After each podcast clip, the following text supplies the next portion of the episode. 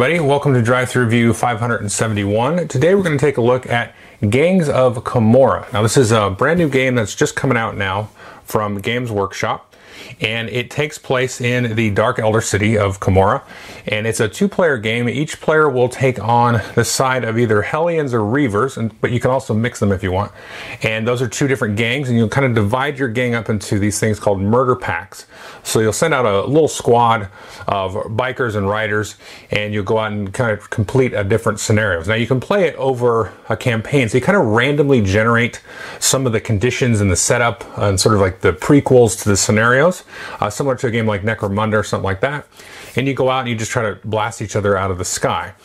Uh, and then over the course of the campaign, if you choose to play a campaign, you'll level up uh, your riders and you'll get be able to buy new equipment for your bikes and make these deals and things. Uh, so let's jump in and take a look at how the mechanics of the game work, and then I will tell you what I think of it. So I've kind of set up some riders out here in sort of a pseudo scenario. The game does come with its own terrain. It gives you these cardboard spires. It gives you six of these, and I have played with these. Uh, they are about the right size of terrain I think that you want for this game. You don't want big bulky terrain like this, but you could experiment with it, which I have. Uh, you need to be careful because when you fly into terrain, there's a decent chance that you're just going to die. And much of what uh, kind of dictates the game is these maneuver abilities that you can take. And frankly, my only kind of component gripe with the game is these are fine for kind of getting set up and learning the game, but there's not really any variety or anything uh, to them, and they kind of sit in a weird spot. But the theme of the game does take place kind of in the skies or the upper levels of Commorragh, so you're kind of flying around these, you know, skyscrapers and trying to take each other out. And the game does suggest uh, three foot by three foot at least, and I would definitely recommend that. You could probably scale it up to four foot by four foot, especially if you kind of gear up for larger battles. And it comes with two types of figures here. So you have these Reavers here. Uh, so these guys are on these jet bikes here, and there's various different, uh, you know, variations on the model. I kind of apologize for this paint job. It's a little bit quick and dirty, but I wanted to kind of get it painted up into the table. Now, my favorite are these Hellions here. Here's my favorite model, I think. And this gal here, she looks pretty cool. And these guys kind of ride, you know, they have these, uh, uh, some of them have like a little chain which kind of chains them to uh, these hovercraft here, and they have these melee weapons and things that they can use. Uh, so these are really interesting models to put together and paint here, and these are somewhat older uh, models, so you're going to get like two kits of the Hellions and you get two kits of the Reavers. Uh, with that that you can also buy extra from Games Workshop and it comes with the assembly guide. I do kind of miss, uh, I would just kind of caution if you're kind of a new miniature player, uh, these are fine, they show you all the pieces, but they don't really give you quite the step-by-step uh, that you might want, but they're certainly easy enough to kind of figure out what goes where. And once you build one of each of the types, you're good to go. I will say it also comes with these very nice uh, quick reference cards. They're double-sided, and so you can give each player that. And really, the rules of the game are just baked right into this.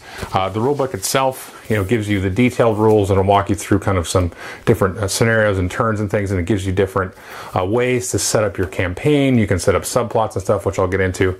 Uh, but you're really going to live and breathe out of these reference cards when you look at the different maneuvers that you can do, uh, some of the different stats and things that you can actually, uh, you know, help you with the maneuvering and the attacking and everything like that. And finally, the game does come with a handy set of dice, as well as some various different components for marking damage and hunting and prey and all that kind of stuff and some other different mechanics. And you get two of these turn dials here, which you'd be using to help maneuver. You will want to supply some kind of measuring device, a tape measure or something like this. Now here you can see it's sort of the point cost for buying some of the different riders. We got the four Hellion types and the four Reaver types.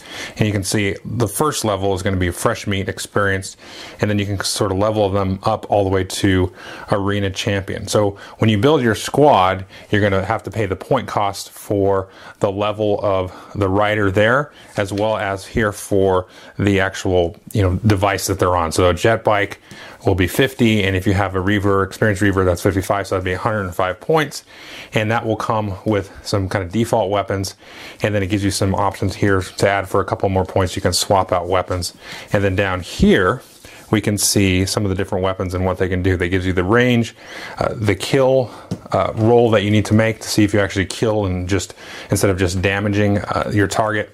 And so on. And then some of the weapons have special rules, like you can get caltrops to drop out and stuff. So typically, you're going to build out a 750 point squad. It does give you give you a couple of starter squads to get you up and running. And then later during the course of the campaign, you're going to acquire money. And you can use money for a few different things, but one thing that you can do is instead of paying like a point cost as you add new members to your gang, you're going to pay the equivalent uh, in money to be able to add new bikers, and they can level up uh, through the course of playing different scenarios. One thing you'll notice here is once they get down to level four, you will get a skill, and the skills over here, when you, when you acquire a skill, you roll a d6, and then you get a random skill that you can use uh, once uh, per game. And the first thing you're going to do each game is you're going to roll off to see who is getting ambushed. Uh, so everybody's just going to have a roll off, and whoever loses it will have to place in the center of the table. Now, if you have a mixed pack of Hellions and Reavers, you get a minus one uh, for your roll. If you have fewer models than the opposing pack, you get a plus one to your roll. So you're going to roll off. And then you have to place your figures here within the center of the table, and you go ahead and mark it with this token here, which also doubles as a caltrops later on in the game.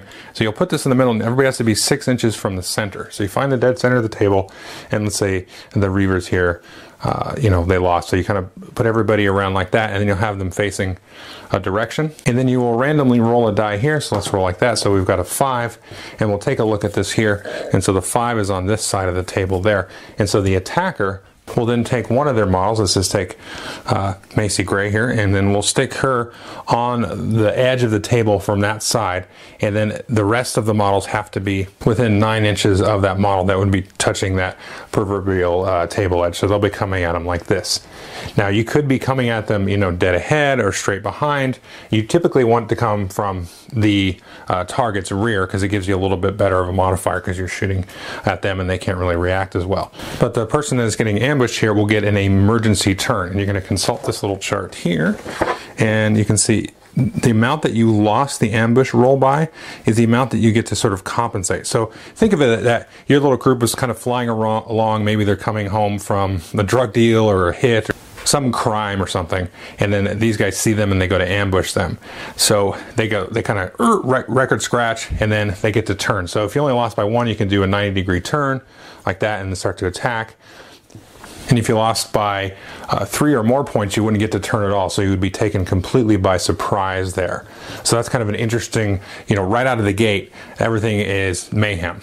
And then you're going to go into your first round. Now, one thing that you might try to do here as the attackers, try to get in the rear. So let's just pretend that these guys didn't get a chance to uh, to make an emergency turn, and so we'll just guess that that's about nine inches there. And so he's going to be or she's going to be behind this guy here. So she is within uh, this target's here rear So you're going to draw a kind of a 45 degree angle outside of the stem of the base, and then a 45 degree angle this way. So his front arc is in her, his rear, rear arc and you get these tokens here. So every round you're going to reevaluate that. So you can see we've got A here and A there. So the A of the target here with this kind of like uh, bent concave uh, thing there, we'll mark that and then we'll mark her with this. And so now she's kind of like marked that target and she's hunting that target. Now what that means is for the rest of this turn, she's going to get a bonus modifier when she attacks this, but if she chooses to hunt that, she can't attack anybody else. And so once all players have taken turns choosing uh, who they're going to hunt if, if possible, and then you're going to move hunters and quarry. So the quarry here is all, all the targets. So all the quarries are going to move first. you're going to take turns moving quarry. Now anytime, uh, let's say my opponent moves the quarry, they're going to move them and then immediately whoever's hunting them will follow them. So let's say we do a turn here and move this way, and maybe we'll turn her a little bit and then move up closer like that. So all the quarry is going to move, and then it's going to trigger any hunters immediately after. So in a situation like this, let's say she was hunting him, but then he was hunting her this quarry would move, and then she would trigger a move, and because she moved, then this guy that was hunting her would move. And so you're going to resolve all of those, and then anybody else that's not hunting or whatever, you're going to take turns then moving the rest of your figures. Now, how does movement work? Well, if we take a look here, the jet bike has a minimum movement of 6 and a maximum of 18, and the skyboard has a minimum and a maximum of 12. So you always, usually, have to be moving. Uh, so that's something you got to keep in mind. Remember, I talked about running into terrain and just blowing up. That's something you got to be keep in mind there. So you're going to move uh, at least this amount up to that amount, and then you can turn before or after you move. So you either turn and then move, or move and then turn. And you can see the radius here. So 45 degree on the jet bikes and 60 degree on the skyboard. So you'll take and place this marker here. So you see you got 45 and then 60 for the skyboard. So this is a jet bike. We'll take that there. We can turn 45 up to 45 anyway, and then go move a minimum of six inches. So you're going to close the gap pretty quickly there. So I'll move her up there. Oh, that's actually a little bit too far. And then, so you're going to move, and then everybody's going to do their movement, and then you're going to do attacks. And then you're going to roll off and see who does attacks, and then you're going to attack uh, and, and take turns attacking with each figure. Oops, I almost forgot. You also can do a maneuver. Now you can see there's a list of maneuvers here that both Hellions and Reavers can do. Then you have some Reaver only and some Hellion only. And some of these actually require that you have a specific type of equipment, but it'll tell you inside the, uh, the description there. But let's say you wanted to do a barrel roll. This says must be made before moving the model. If successful, the model's minimum movement distance is halved. So you're going to try to make an attempt to do all of these maneuvers. And the way that you do that is you're going to look at the agility and the pilot skill. So let's take a look at, let's say you had an, oops, you had an experienced uh, Hellion there, and you can take a look at the piloting skill there is three, and a skyboard here, and they have an agility of eight. So that's a total of 11 trying to roll low there. So you roll 2d6, and obviously, as long as you don't roll a 12, you should be good. You should know that a 12 is also always a failure. If you roll a 12 on a failure, you'll actually take a point of damage. Now, every time you take a point of damage, you've got these little damage tokens here. Uh, they're double sided, one and three. Uh, it's actually going to reduce your agility, so you're going to get a little bit more shaky, and it's also going to affect the kill rolls, which I'll explain in a minute. So you're going to roll that, and if you succeed, then you pull off the maneuver. If not, then you fail, and you may end up flying into a spire or a rock or something. Now, when you attack, you're also going to roll 2d6. You're going to look at the range here, uh, you know, make sure they're within range, and make sure you're in, you're in the right arc. That'll tell you which arc they have to be in, which again is just a 45 degree angle uh, from the stem there. And then you're going to roll, and then you have to try to eat the agility. So in this case, you want to roll high, and double ones are an automatic miss, and double sixes are an automatic hit. If you beat their agility, then you're going to target and see if you get a kill. So here you have the kill plus, and so the different weapons have different, uh, you know, abilities to instantly kill. And if you do roll 2d6 and you're trying to beat that amount there, and that will just be an instant kill if you do that. If not, then you'll do a damage. And some of the weapons have different effects and things as well. There are tokens here to mark, you know, that you've attacked, so we know that she's attacked for this turn. Sometimes you can get stunned, and so you'll flip those over, and that'll show that the target's been stunned. These is sort of like temporary damage because these are going to reduce your agility by one, but they're going to go away at the end of the round. And like I said before, each damage is going to reduce your agility, but it's also going to affect the kill rolls against you. Effectively, you're going to add one for each damage to any die roll that's made against you on a kill roll. And if you attack one of these Hellions, you're going to get plus one against uh, the Hellion there because they're a little bit easier to kill because they're kind of standing uh, out there in the open is a concept of cover. So if any part of the model is obscured from your line of sight, so let's just move that there and say she's down here like that. So maybe he's he's flying around that. Then this is actually you're going to allow to get a cover save. So she's going to attack that. She can maybe only see the front of it. And the target's just going to simply roll, uh, basically flip a coin. Uh, if it's four or higher, then you uh, make a save. Last thing you can do is jink. So the way that jink works is let's say she was attacking him like this, and maybe he's already got like a damage on him and stuff, so he doesn't want to get hit too bad. So you can choose to jink here, and you'll just go ahead and put that little jink marker like that. And so instead of just the agility that the attacker has to beat on this, you're going to add the pilot value to that agility, so it makes it a little bit more difficult to attack. But this model here, longer allowed to do an attack or maneuver for uh, the rest of the round.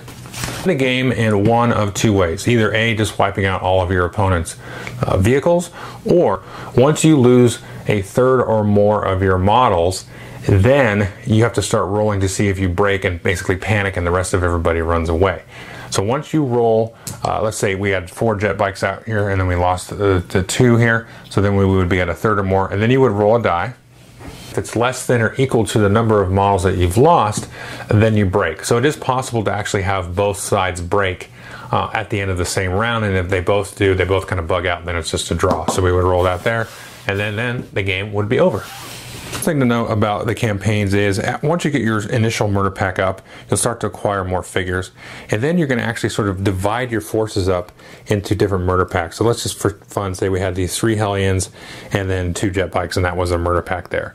And then our other murder pack was a similar build. And then you'll randomly choose which one you're going to use. So you have to kind of divide your forces up, keep them a little bit balanced.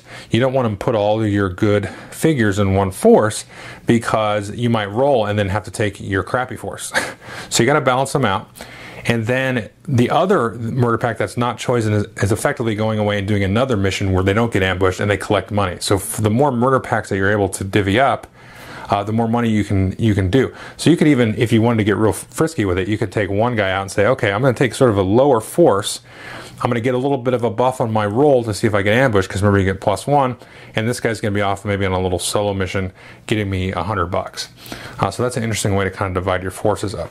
And then you're going to take a look here at the type of fight. So you're going to roll this before the fight, and this is going to have some modifiers here, um, extra money. You might get extra victory points and so on. And then you're also going to have subplots, and each team is going to roll off on this separately. And this is very interesting. Some of these, one of these, I didn't really, I thought was kind of dumb, but now that I've played it, I'm like, oh, this would actually make the game really interesting. So, for example, you'll roll on this, and let's say you get low fuel. Well, this says the player that rolls this result must roll a die at the end of each round. If the score is less than a number, excuse me, less than the round number, then the murder pack breaks and the fight is over. So they've run solo and feel that they have to head home. So you could effectively have the game over uh, right in the second round because you know maybe you roll a one, and then so you fled home. So that makes you really have to uh, push and really be very aggressive in terms of who you're trying to attack because you want to get it to the point where you know your opponent is trying to break and stuff. And so these are going to kind of just change up the game a little bit here with these subplots and give you sort of not really different objective, but just different uh, approaches and attitudes towards the game. And then after the fight, you're going to roll a d6 to see if anybody's injured. If you roll a 1, they're killed. 2 and 3, they have to miss the next fight. 4 to 6, they're fine. Interestingly enough, the experience, you get to choose one of your guys to get one experience point, and you choose one of your opponents, and they get to do the same. And then you get a victory point. And then you get 100 income for each murder pack that you created before the fight. So in this previous example, I created two, so I would get 200 bucks, one for the one I took, and then one for the one that I broke off. And so you'll have extra money here uh, to deal with. And so you can play that campaign you know, up to like 10 victory points or whatever you want to do. And then the last thing you do here are these deals, and this is one way to spend money. You'll roll 3d6, and you get to do each of these deals for each die that you roll. So let's just say I rolled this, and so I got a 6, a 4, and a 4. So I could take this deal twice and this deal once. And then this one allows you to get drugs, which you can see on the chart here, and this allows you to get extra little bonuses, enhancements. And so I could do this target lock um, deal twice, but it costs you money to do them. And these are ways to kind of modify your vehicles and things like that. And then, last thing here is you can then get new recruits, uh, re-equip weapons and stuff, and that's just going to cost you whatever it is in points. It's going to cost you that much money to do that, and you can spend a hundred bucks to level up a fighter. So maybe you got an experience on her here, and then you wanted him, and then you wanted this other guy to level up, so you had an extra hundred bucks, so you maybe you would level him up there. Uh, and then there's a way if you choose not to do a uh, a normal fight, you can do a Sky War and everybody brings their models. It's basically the same game, and maybe you want to increase the table size there. Okay, so that's Gangs of Commorragh. Now, what do I think of it? Well, I've been having a ton of fun with this game. And so the first thing that I just love about this game is the setup of the scenario, where you have one person just kind of flying along, they're kind of doing their own thing. You know, maybe they did some crime or they pulled off some heist, and they're just cruising along trying to get back to their headquarters. And then, boom, a rival gang shows up and you get ambushed, and things are just like you know in motion right as the game moves along and so right from there it's just it's very kind of frantic fast paced hectic you know it's a little bit chaotic and you're really just trying not to run into stuff and you're trying to get yourself into a position and so the bikes and, and, and the flyers they make it seem uh, really sort of uh, out of control. So you can really feel it like you're kind of like banking and you're trying to pull off these maneuvers and get in a good position and not just get blown out of the sky. And so you can just kind of picture that these kind of bikes just whizzing around in the sky above this town, or in this case, in this forest, uh, you know, and trying their best not to get, get blown out of the sky. So that whole vibe of it just really comes across very, very well. Now, I think some folks will probably have issue with a little bit of sort of the randomness of some of the things, like I talked about, like the low fuel thing. Uh, that could be a little bit off-putting, and the kind of like the rolling for braking on your turn, because the round, the game can only last like two, three rounds uh, possible. I haven't had anything that lasts two rounds, but we had a three-round game, and then we had. Uh, I think two five round games. And from the beginning, you're at the seat of your pants and you've got to be ready to like lose right away. And so the games are very quick. They take like 30 minutes or so once you kind of get the hang of, you know, what all the stuff does. Uh, but, which is really cool because it's you know there's a lot of these kind of campaign games like a Blood Bowl is a game, and you know like a Dead Zone, and there's all these different campaign games that are coming out now. But this is a very quick, almost like a filler campaign game, and it has all those you know nice, cool, funny uh, narrative things that are kind of bolted onto it uh, that make it uh, quick and refreshing. It's not like a it's not like a, uh, a commitment or a chore to have to sit down and play a game of this, which is pretty cool. But you still get that kind of fun flavor of these dastardly gangs just kind of cruising around. So it really works for that. Uh, you know, the maneuvering and just the fact that you like you have to move a certain amount, and or you know you, you, don't want to really move that far, but you've got to make a test to see if you can throw on your brakes. Uh, one of the uh, the bikes has the air brake on it that you can just really you know put your movement to zero but it's not a guarantee. Uh, so all that stuff really works well. The other thing that, like I mentioned, is sort of a disappointment is the terrain, but I don't know. That one's fine. You, it gets you up and playing the game. You can go make your own terrain and set up your different environments as you want. I just kind of wish there was a little bit more variety to that, but other than that, I mean, the models are great, and you know the cardboard chits they come with are, are they're not flimsy. You know, sometimes uh, some of these games that are miniature games they don't really commit to the other part of the components, but they did a good job here. And the uh, the rules and everything are, are, really outlined nicely. I will say one thing that we kind of struggled with, just sort of as a warning, is some of like I would call the rules are actually on the reference card because I was like, well, how do you? Uh, what was I trying to figure out? Something about the skills or something. I was like, oh yeah, how do I upgrade to that thing? And I was like, oh okay, the rule for that's on the card. It wasn't mentioned anywhere in the book. So if you have a question about something, I would certainly read through the quick reference. But it's there, so it's no big deal. Oh, and the game even comes with this uh, this this thing here. It's like a little two page thing, and this is like the rules of the game. It's like here's how you move, here's how you attack, here's what you're looking for. So you could just throw some models down and just start playing out of that. Uh, so yeah, I hope the they maybe expand this at some point. Uh, what I would think is, I think if you really get into the game and like it, I would say each person that was going to play it should just get a box of their own, and then you've got way enough uh, uh of these uh, fighters to uh, go through a long campaign or a somewhat long campaign because you've got six of the Reavers and then ten of the Hellions and so you could certainly split the box with somebody, and one person plays Reavers, and the other plays Hellions. You could go through a couple of, of you know games in the campaign, uh, but then you could start to mix them and add in and really kind of play with both sides. And I think you'd be set, you know, and you could play it for months and you know play a weekly campaign or something with it. So I really recommend it. There's a, some of the kind of the end game stuff you got to like just know going in that you might have a quick game where it's like, oh, well, that game was over in 10 minutes, you know. So, uh, but then you can just play it again. It doesn't take any time to set it up. You just pick up your models and put them back down and roll off, and you're off you go again. Uh, but I, it's really fun. It's it's very much like I know I've said this already, but I'm trying to express the like just the seat of your pants feel. Uh, it's been a while that I played a game where right when we sat down, like the hairs on my arm started standing up, and I was like, oh wow, you know, there's all these different kind of things that are just happening, like right on the first turn. There's no like, you know, a lot of these miniature games, even with like X-wing and stuff, it's like, okay, I'm gonna move forward a little bit. You know, I don't want to get flanked over here. And, you know, this was just like, I'm flanked. right at the beginning, and then holy cow, I've got to try to burn away and you know go around these different uh, pylons or spires or whatever you've got laid out on the on the battlefield. So definitely give this one a look. It's a relatively uh, cheap MSRP for this, and uh, anyway, I was pretty surprised how much I like this. So take a look at it. Thanks.